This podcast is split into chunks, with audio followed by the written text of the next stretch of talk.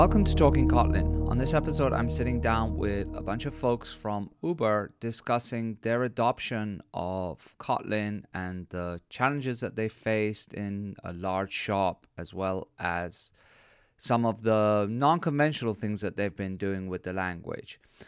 Hello, gentlemen. Hey, Hadi. Hello. Hello. So there's too many of you. Uh, I think it's better for me to just we make rounds and you introduce yourself. So uh, Zac, you want to start? Sure. Um, I, my name is uh, Zac Sweers. I work um, in uh, the San Francisco office at Uber on our um, mobile platform team. Um, so basically, a lot of sort of uh, product infra, um, working a lot with feature teams, uh, specifically on Android. Hey, so I'm Edgar Fernandez. I work in Uber Amsterdam office in the Android slash Java developer experience, trying to make our developers' life easier and them happier. Yeah. Uh, so hello everyone. I'm Thọ Nguyen, and uh, I work. I'm working in the same office with Edgar in the same team as well. Um, uh, yeah, I've uh, been working on developer productivity too, and uh, we improve tooling day to day to make uh, developer life easier.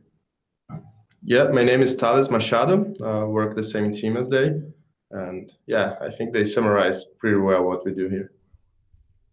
So the three of you are uh, with the, um, more or less on the same team, and then Zac, you're in San Francisco, right? Yeah, basically they um, the Amsterdam guys here work on more sort of general developer infra for like Android and Java, and I work more on yeah, basically they work on things that touch CI, build tooling, etc., and I work on uh, a lot more sort of uh, things that ship in the in the apps. Uh, Kotlin at Uber. Who wants to kick off and tell me where you are, how it started, what the challenges were? Zac, you want to start? Sure. Um, so uh, I, I think I literally started this. I think the the first Kotlin code at Uber was um, a project that I worked on back in uh, summer of 2016, um, and uh, that was uh, before Kotlin became an officially supported language in Android. So it was very much uh, something that I I was only allowed to do in a separate repo um, from from all the other code, um, and uh, you know it's it's something that uh, that a lot of people here are aware of. Um, its growing popularity in the community. Um, but at the same time, we've also had, you know, um, you know, I think as long as I've been here, we've had over 100 Android engineers. And um, you know, I joined in 2015. And the um, the result of that is that basically we uh, we have to be very careful in how we uh, choose to adopt uh, you know new libraries, new patterns, um, and really adopting a new language is just sort of kind of the the the peak choice that you can make in that. Um, we uh, you know we Kotlin for the most part, admittedly, was a bit of a a sort of uh, special interest project, and people would work on it sort of in uh, in spike projects, but it was never something that saw um, widespread adoption. Um, and uh, and actually today still still sort of hasn't. It's now finally um, really got wheels um, internally with um, you know, we have uh, sort of engineering leadership approval to um, start moving forward with this. We are now in the process of doing things like this build performance um, measurement to um, basically try to um, understand the implications of adoption at every level. So, you know, what that means for build times, what that means for developer productivity, what that means for our ability to keep up with the ecosystem, um, what that means for existing tools. Uh, there's a there's a lot that we learned from adopting Swift in 2016. Um, to uh, I don't want to throw too much shade onto Swift here, but the uh, there that was a that was a bit of a trial by fire for um, adopting both a new language here at scale and also adopting um, Swift, which um, has uh, ha- has a lot of uh, um, curveballs that it will throw you um, at different parts of it. So whether it's the the tooling and uh, build times, where that was one thing that really led into the analysis that um, that the group of us have done, which is basically, you know, one thing that came out of our sort of internal retrospective on Swift was um, we we wish that we could have gone back in time and tried to compile a million lines of Swift and see what what happened. Um, um, and yeah. So that's interesting. Why? I mean, given that in 2017, I guess Google officially announced support for Kotlin.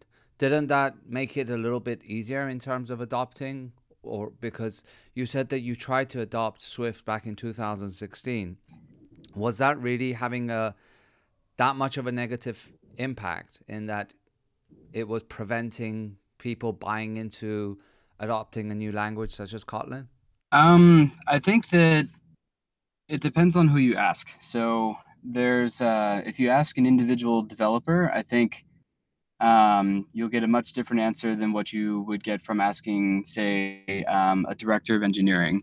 Um, for individual developers, I think um, you know, not everyone is going to like uh, a new language, but I think in the grand scheme of things, most people here were were very happy using Swift over Objective C. Um, there there were a lot of uh, friction points with build times and binary size, but um, at the end of the day, people um, enjoyed the the benefits that they got from from Swift.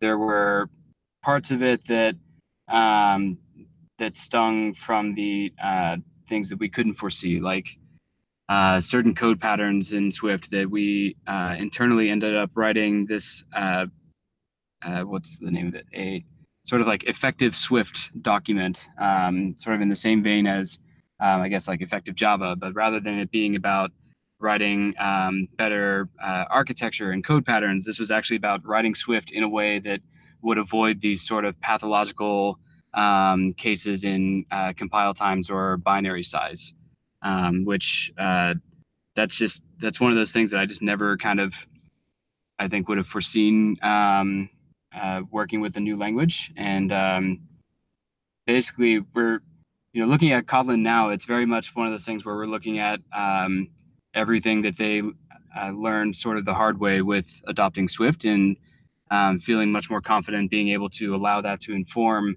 uh, what areas we need to investigate before you know flipping the on switch and telling 100 developers to pile on with a new language.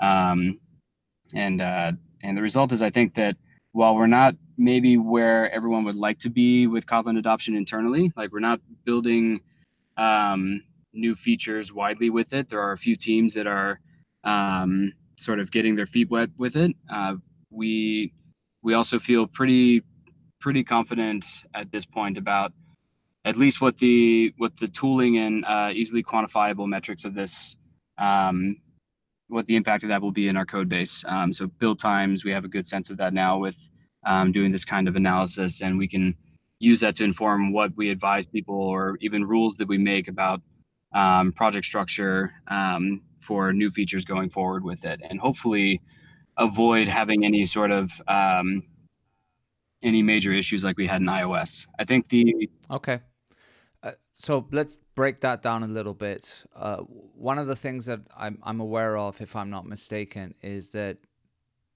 coming back to tooling, you are not the traditional Gradle shop. Is that right? Yeah, correct. Okay, so what type of tooling do you use for for your Android applications? Uh, so we use a, a combination of Gradle and Buck. Um, we use a, uh, a Gradle plugin that uh, we maintain uh, called OKBuck, and we use that to basically read your Gradle configuration and generate corresponding um, buck files that match that. And so you can get the sort of ease of use and uh, you know nice DSL um, structure of writing a build Gradle file, but get the speed and uh, build performance benefits of Buck. Um. Uh, and why Buck? Because of speed. Um, yeah, basically. um, I like to say that there would be. I wish I could say that there was this overarching, um, you know, an ecosystem and environment reason, but at the end of the day, uh, if you if you ask 100 developers what they care about most with their with their builds, 99 will probably say speed and not not much else. So Right, because I mean, in generally, 100% of the developers, well, not 100%, but the majority of the developers aren't really maintaining a build system, right? They're just using the build system in a sense. Right. Especially in a larger team where normally you have a few people that are the ones that are uh, kind of maintaining the build, right? The other ones are just consumers of it. Thales, you're on the build system team, right? If I'm not mistaken. Yep. Yeah. So how how does it work with Kotlin and Buck? I mean, how how much of a problem is that in terms of uh, adoption of Kotlin? Was it a big showstopper? All right. So first, uh, uh, I'll answer a little bit more of why Buck. Um, that is because back in time when we started to, to switch on Buck, uh, Gradle didn't have a, a, good support for like parallel builds, and Buck had uh, a really good uh, solution for that already.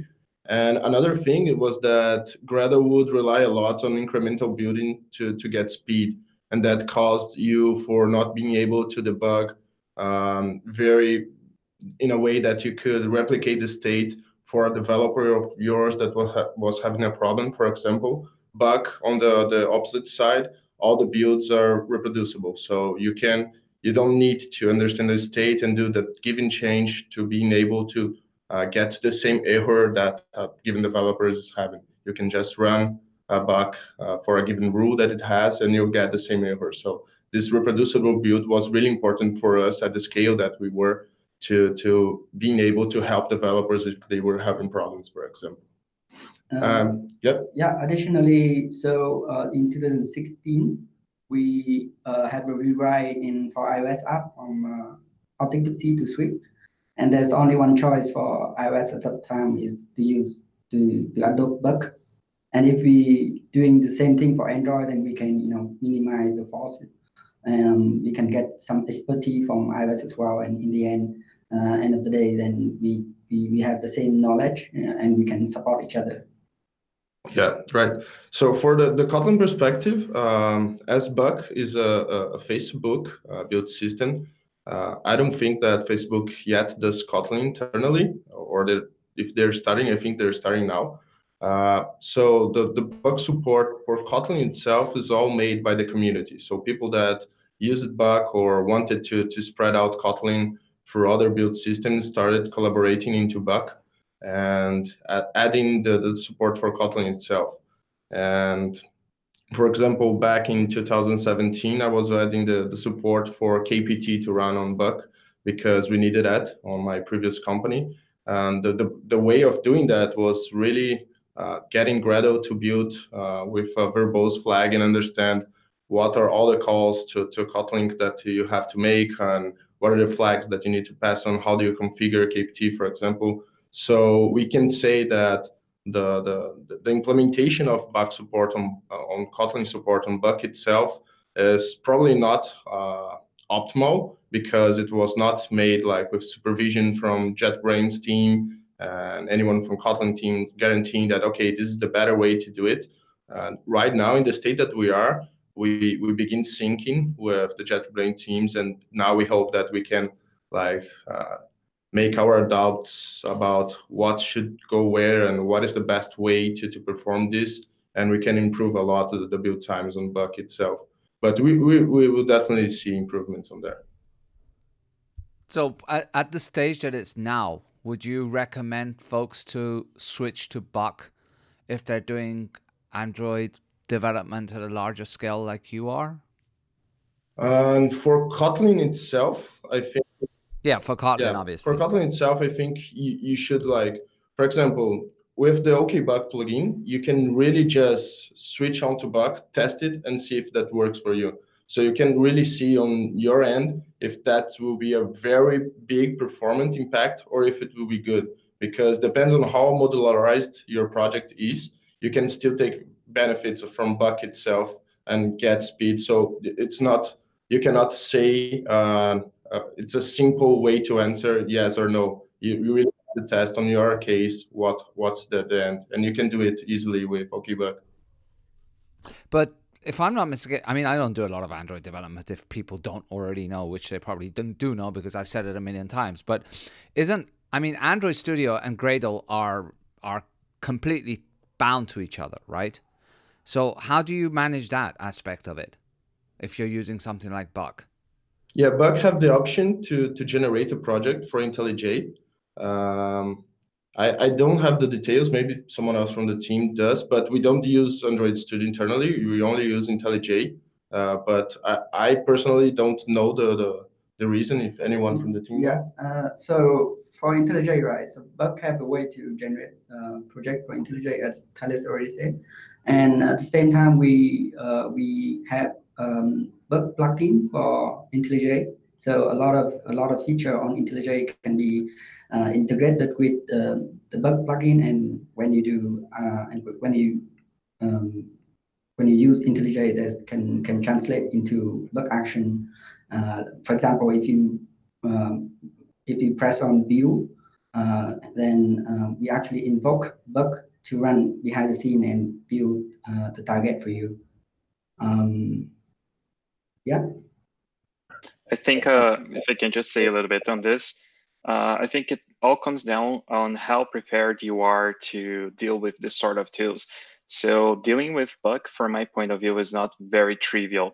So as Thales mentioned before, uh, the support for Kotlin inside Buck is mainly done by the open source community.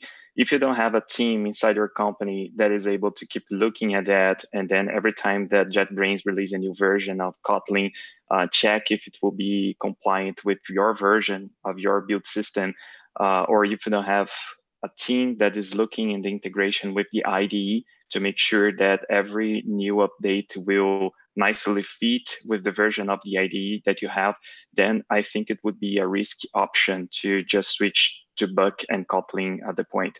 Here at Uber, we have the developer experience in looking the, in the in both parts actually uh, integration uh, with the build system and the new Kotlin release and how it will work with uh, the newer Buck release. Sometimes the new Kotlin breaks, sometimes the new Buck breaks, and we have our teams to keep looking and uh, trying to make them work together. And we also have a uh, sub team inside our team that is working in IntelliJ itself. So uh, as we cannot go to Android Studio, as you mentioned, because it's very tied with Gradle, we have a team that looks how we can use use uh, the the IntelliJ community version for the Android development. So it, this thing. What is the turnaround there? Like, I mean, from the time that maybe Buck releases a new version or, or Kotlin has a new version and it breaks, I, I, you know, I guess it, depends on how badly it may be broken, but like how how how fast is the turnaround? Yeah, so this is a really interesting question. Uh, I think we do not have uh, uh, empirical data or an average of this. It will really depend on what went wrong. If it was a bug that went wrong, if it's something with Kotlin that went wrong, but it really depends. And we, as we are having this sort of experience more often, I think we are still trying to establish the process, come up with SLOs and, and the proper way of dealing with this sort of situation. Uh, but usually, uh, Zac, that is from the platform team and one of the heavier team that use Kotlin uh, in the company at the moment, they are the first one to get hit by the problem, and then they notify us, and then we try to uh, prioritize this task to unblock them. So it might take a while. Uh, I would say usually uh, two weeks or, or, a little bit more than that. But the other guys that are more involved to that uh, might answer. So Zac, how good are they? they're they're they're pretty good. Um, the uh, especially when it comes to the sort of very nitty gritty of if it's something of how Kotlin uh, works inside of Buck. Um, you know, for instance, like having someone like Thales that has actually contributed something as significant as say um, and complicated as kapt support to Buck. Um, that means that he basically has sort of uh, I'm going to put him on, on the spot here a little bit. Probably uh, knows about as much as really anyone else in the world does about how to make Kotlin work in Buck. Um, and having that sort of expertise on hand, um, we we are really fortunate um, to to have that kind of resourcing. Um, I can give a couple of actually uh, potentially interesting examples of the um, the sort of update uh, process for us um, with that. So, um, basically, in for most of last the last year and a half or so, um, updates were basically seamless. Um, every time there was a new Kotlin version, we would just update uh, the version in the monorepo, and uh, and that and that was it. Um, where things got interesting recently um, was when uh, Kotlin 1.3.2 came out. Um, there was a, a uh, I guess, a somewhat significant refactoring of a lot of the um, compiler artifacts. So, like the Kotlin compiler, it's uh, if you go look at like the JetBrains release page for an individual release, it's um, the it's multiple artifacts that sort of all uh, work in harmony. And um, and the way that Buck is Buck's Kotlin support is implemented is basically, uh, you know, Thales and some other people um, on a handful of occasions have kind of sat down and eyeballed how these things all uh, connect together and tried to restitch that, um, you know, from sight uh, into into Buck. And when those things move around, obviously the Gradle plugin um, that uh, comes as a first party tool from JetBrains supports it out of the box because it you know it's built by JetBrains. But then when those artifacts get shuffled around, there's a lot of sort of implicit assumptions that uh, can get broken. So with 1.3.2, those were shuffled around a little bit, um, and uh, we had to basically restructure um, the uh, a lot of basically where the Kotlin support in Buck needed to look to find these artifacts. Um, and that update ended up as a result taking probably um, I don't know like a month or month and a half or something. It definitely you know it felt like a sort of abrupt um, uh, pause because of how seamless all the other updates had gone and uh, and we had we hadn't really experienced dealing with an update like that before. So that that's sort of like a a textbook example of the kind of issue you might run into with trying it on a um, on a sort of third party build system um, like that. We have other sort of interesting issues too, where it's more like missing feature parity. Um, Buck for a long time did not support um, internal access, um, so like the internal modifier in Kotlin when you try to access it from tests, and that's because there's a special compiler flag uh, called friend paths that are passed into test projects to tell them that they are allowed to touch the internal parts of whatever code they're testing.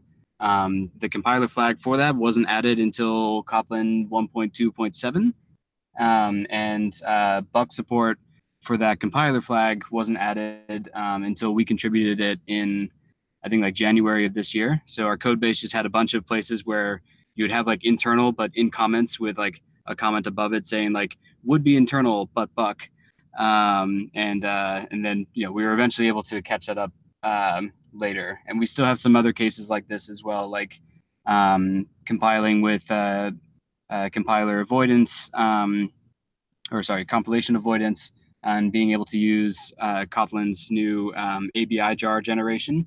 Um, we still have to implement support for that. Um, things like multi-platform are a, a long way away from from making it. Yeah, I was gonna yeah. say because like right now, even we only support Gradle in that, right? Right. Um. So what what in terms of actual adoption of Kotlin as a language, and especially in the light of that you mentioned that you have a mono repo, how is that working? I mean, how did you start to adopt the language? Was it similar to everywhere else, where you basically started to convert some Java?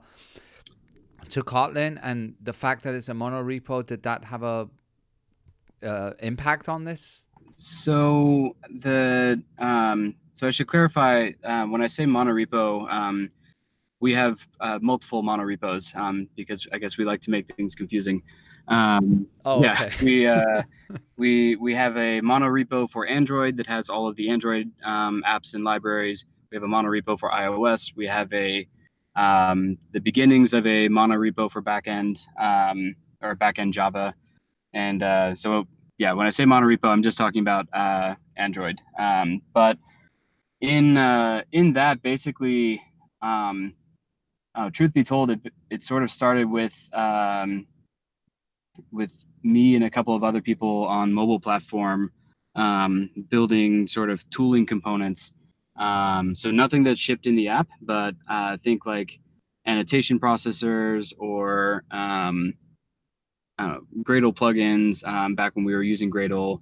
Um, you know, so basically more sort of infrastructure, uh, build hook, um, compile time kinds of things. Um, and uh, we sort of started with that, and that ended up actually, in hindsight, I think being a great way to get our feet wet in a way that didn't feel like we were potentially uh, shipping risk, if that makes sense. Um, nothing was going into production. If something was broken, then worst case, it was a, you know, it, it was a local uh, development time thing, and we could we could address that quickly.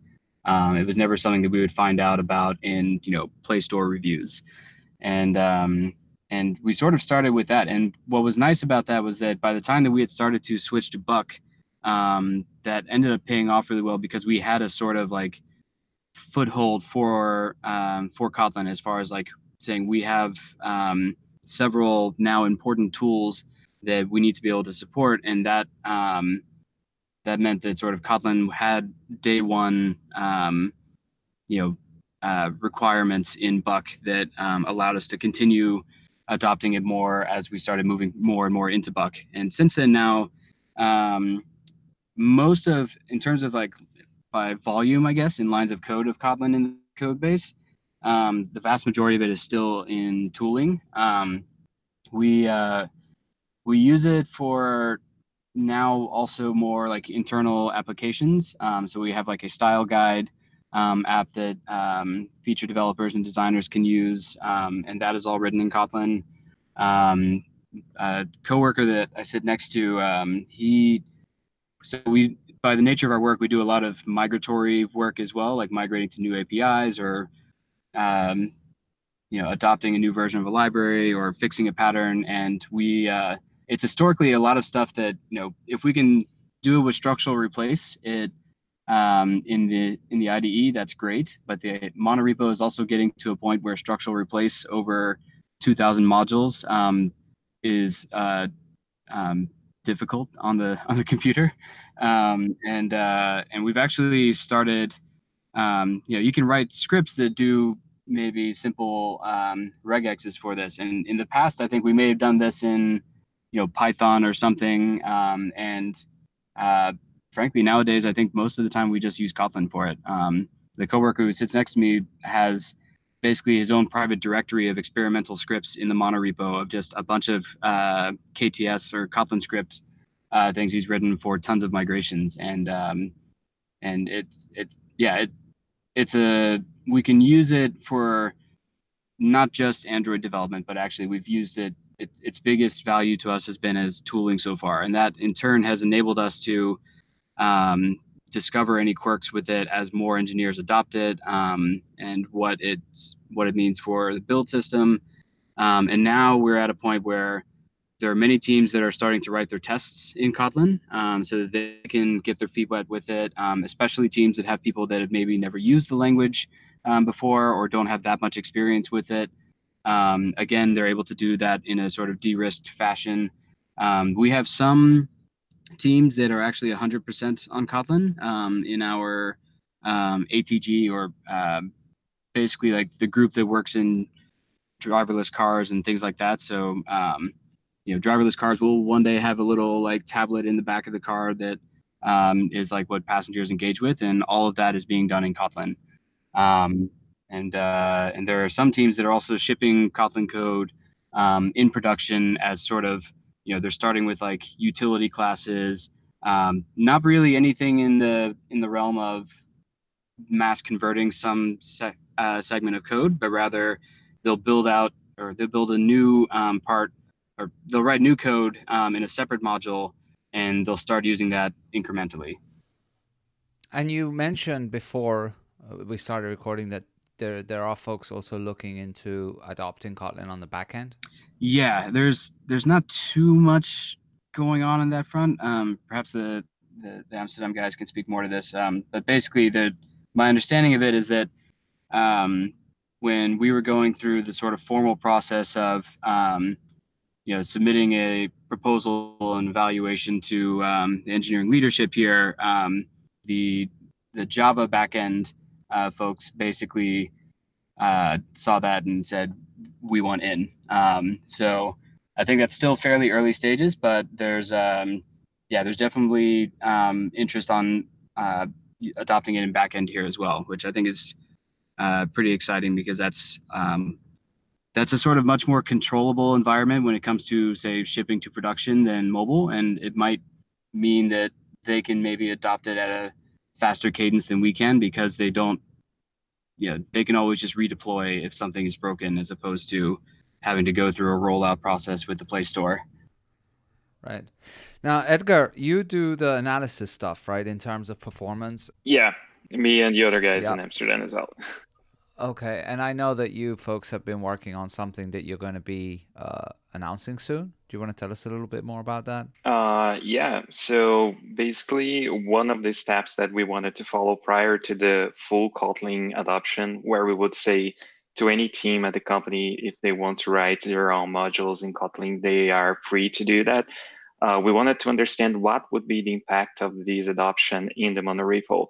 Um, so basically, for that, uh, we were in a unique position given our network layer in the way we generated that. So Zac and his team uh, were responsible for creating a really nice project that would generate our, our network layer from Thrift files. Um, and the way they built that allows us to pass uh, certain flags to the program that is generating the project so we can change the morphology of the of these projects that we are generated uh, so basically we can, uh, with a simple command line, say if you, you want to generate all the projects in Java or all the projects in Kotlin or a mix of both of them, a mix with more Kotlin or a mix with more Java, or even uh, enable or disable some Kotlin specific features.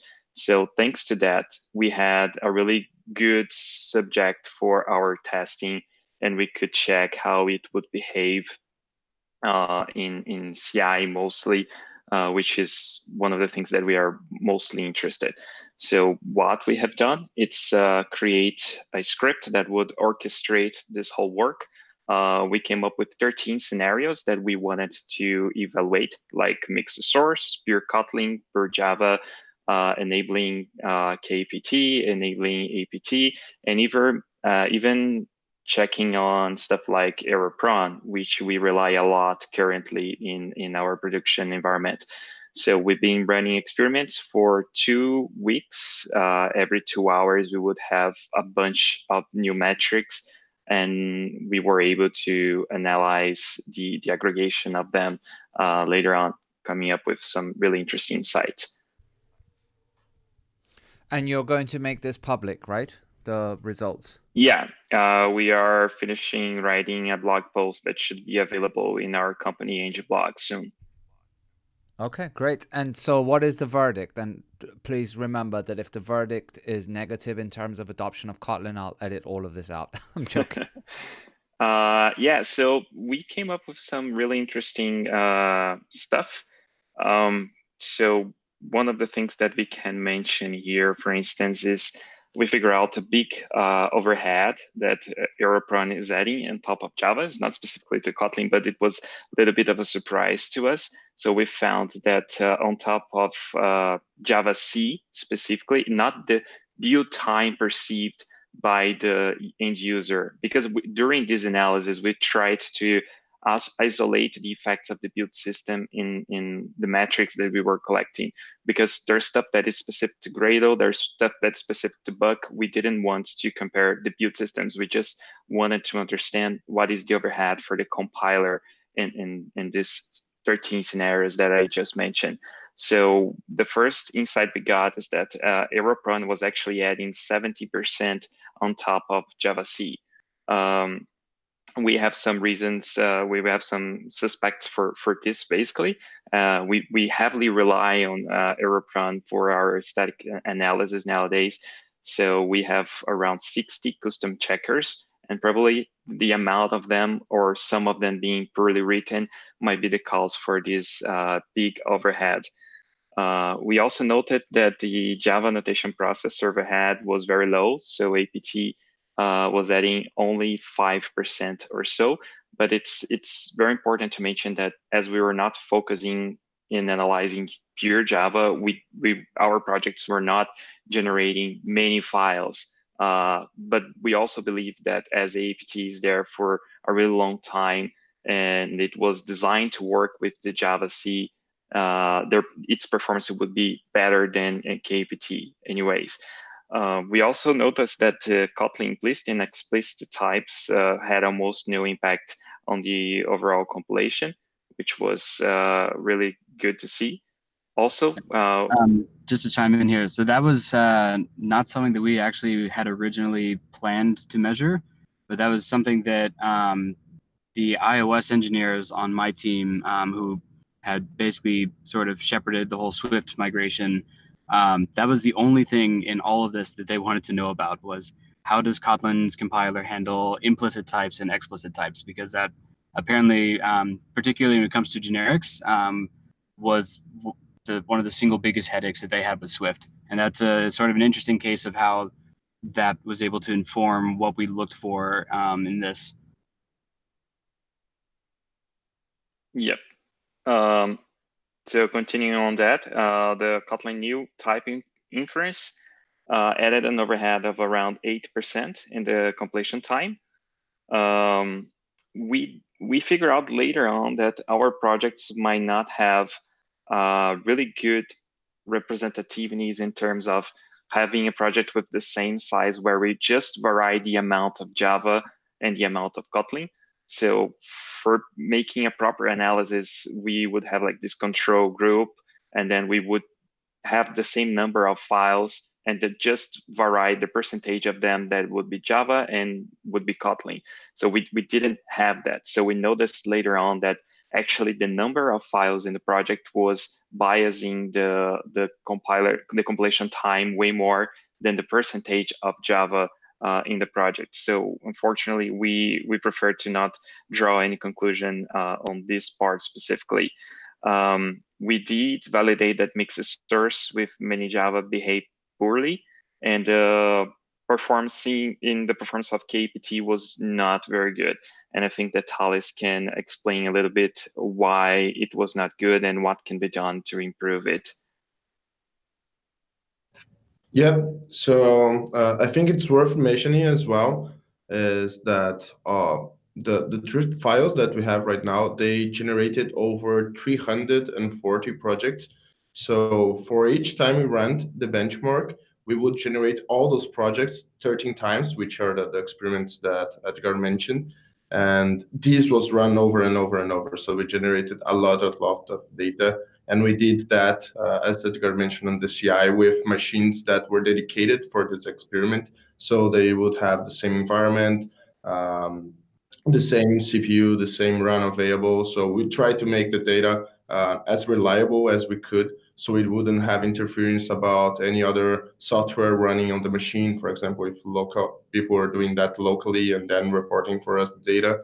Um, what what was good news is that pure Kotlin was not uh, very harmful when compared to how we use Java, which is like with error prone and APT.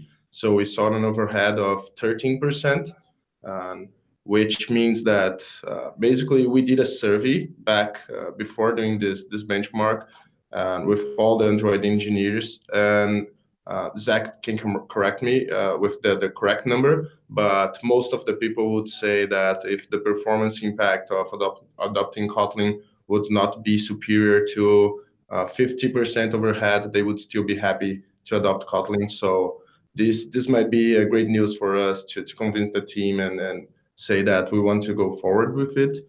Uh, on the part of kapt itself, uh, we were sharing this data with the JetBrains JetBrains team and we figured out that the way that Buck implemented uh, kapt, so in other words, the, the, the, way that I implemented kapt on Buck uh, is not optimal. Um, back then, what we, what I did, as I said, is to like get Gradle with a verbose flag and understand how, what were the calls. And between this this while, uh, nobody ever looked into kapt and Buck anymore. And there's a new way of uh, configuring kapt to run in a single uh, Kotlin call together with the compilation. So what kapt does, it first generates stubs. So it gets your Kotlin code and generating a bunch of uh, uh, Java files that would uh, represent those Kotlin code, and then run the, the, the kapt itself. Uh, and then at the final end, with all the generated files, it will call Kotlin C to, to compile everything together. So basically, Buck did this, did, did this with three com, uh, uh, Kotlin compiler calls. What we figured out is this can be done with only one compiler call, and you could get the, the overhead of the overhead of low, loading the compiler uh, three times to only one. Um, we and that's something that you're working on now, changing. Or? Yeah, uh, I did this this pull request. It's open in Buck uh, already, but the main problem is when you're uh, running kapt, if you have any notation processing that is meant to generate Kotlin files, you have to pass a, a, a, configuration option to where is the directory that you want files to be generated on. And this new flag uh, for calling the, the, the, compiler only once it still doesn't support uh, that flag. So any annotation processing that will generate Kotlin files, for example, Moshi, can't work with that implementation yet. So JetBrains team said that they'll try to prioritize that for the next release of the Kotlin compiler so that works out. And then we can update Buck for it to work. So right now, we can't do that in Buck because the Kotlin compiler itself is not able to, to, uh, to work with that scenario. But we surely, as soon as this new version of Kotlin goes out and we can update that in Buck, we want to get the experiment to run again and see how how performant this was with the data that we got here in our publishing. Cool. We're running out of time, but before we finish off, uh, just a couple of questions. So, first of all, all the work that you're doing in terms of Buck support under Uber Engineering, that's available open source uh, somewhere for others to leverage? Yeah, definitely. It's all made in Buck. We, we do have an internal version uh, of Buck, but we try not to put anything in that that could be contributed that uh, back to the community.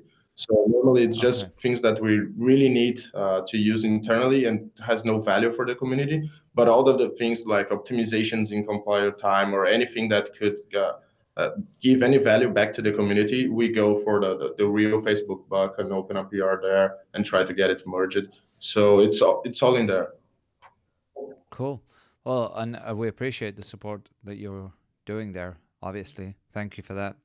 And uh, regarding this report analysis that you're preparing, uh, this will be out by the time that this podcast is out. Is that is that right, Zac? Yeah, it should be. Okay, cool. So we'll add that to the show notes as well. Awesome. Great. Well, thanks all of you for joining and taking part. And I'm really, uh, I mean, it's really nice to hear everything that you're doing, not only in terms of Buck support, but that generally Kotlin is now being accepted and adopted at Uber. So thanks for all your hard work for everyone involved. Yeah, no, I, I, yeah, I think a lot of credit goes also to uh, to um, uh, I guess really the great work that you guys have done at at JetBrains, and uh, I think one thing that has been um, yeah, it's not something that will make a big appearance necessarily in say like sharing our our analysis data, but um, I think something that is unique about being able to do this kind of case study is that JetBrains makes themselves so available to um, to developers that are that are using Kotlin, and uh, the fact that we were able to, you know, just uh, you know, ping you and be connected with the team and be able to to go over the results and uh, you know, like Thales was just talking about, like find out that there's actually a much more optimal way um, to to implement this and um, the sort of I guess spirit of collaboration that um, that exists in the Kotlin community um, has really enabled this kind of work. And I think a lot of that uh, starts with uh, with how you all have, have done this at JetBrains. So thank you. I appreciate that, and I think I mean at the end of the day, this is you know mutual benefits, right? If we if we can help and, and you can help us with feedback, it just works better for everyone. So, you know, thanks again for for being for collaborating on this as well. Great. Well, thanks again for coming on, and uh, until next time. Thank you for having us.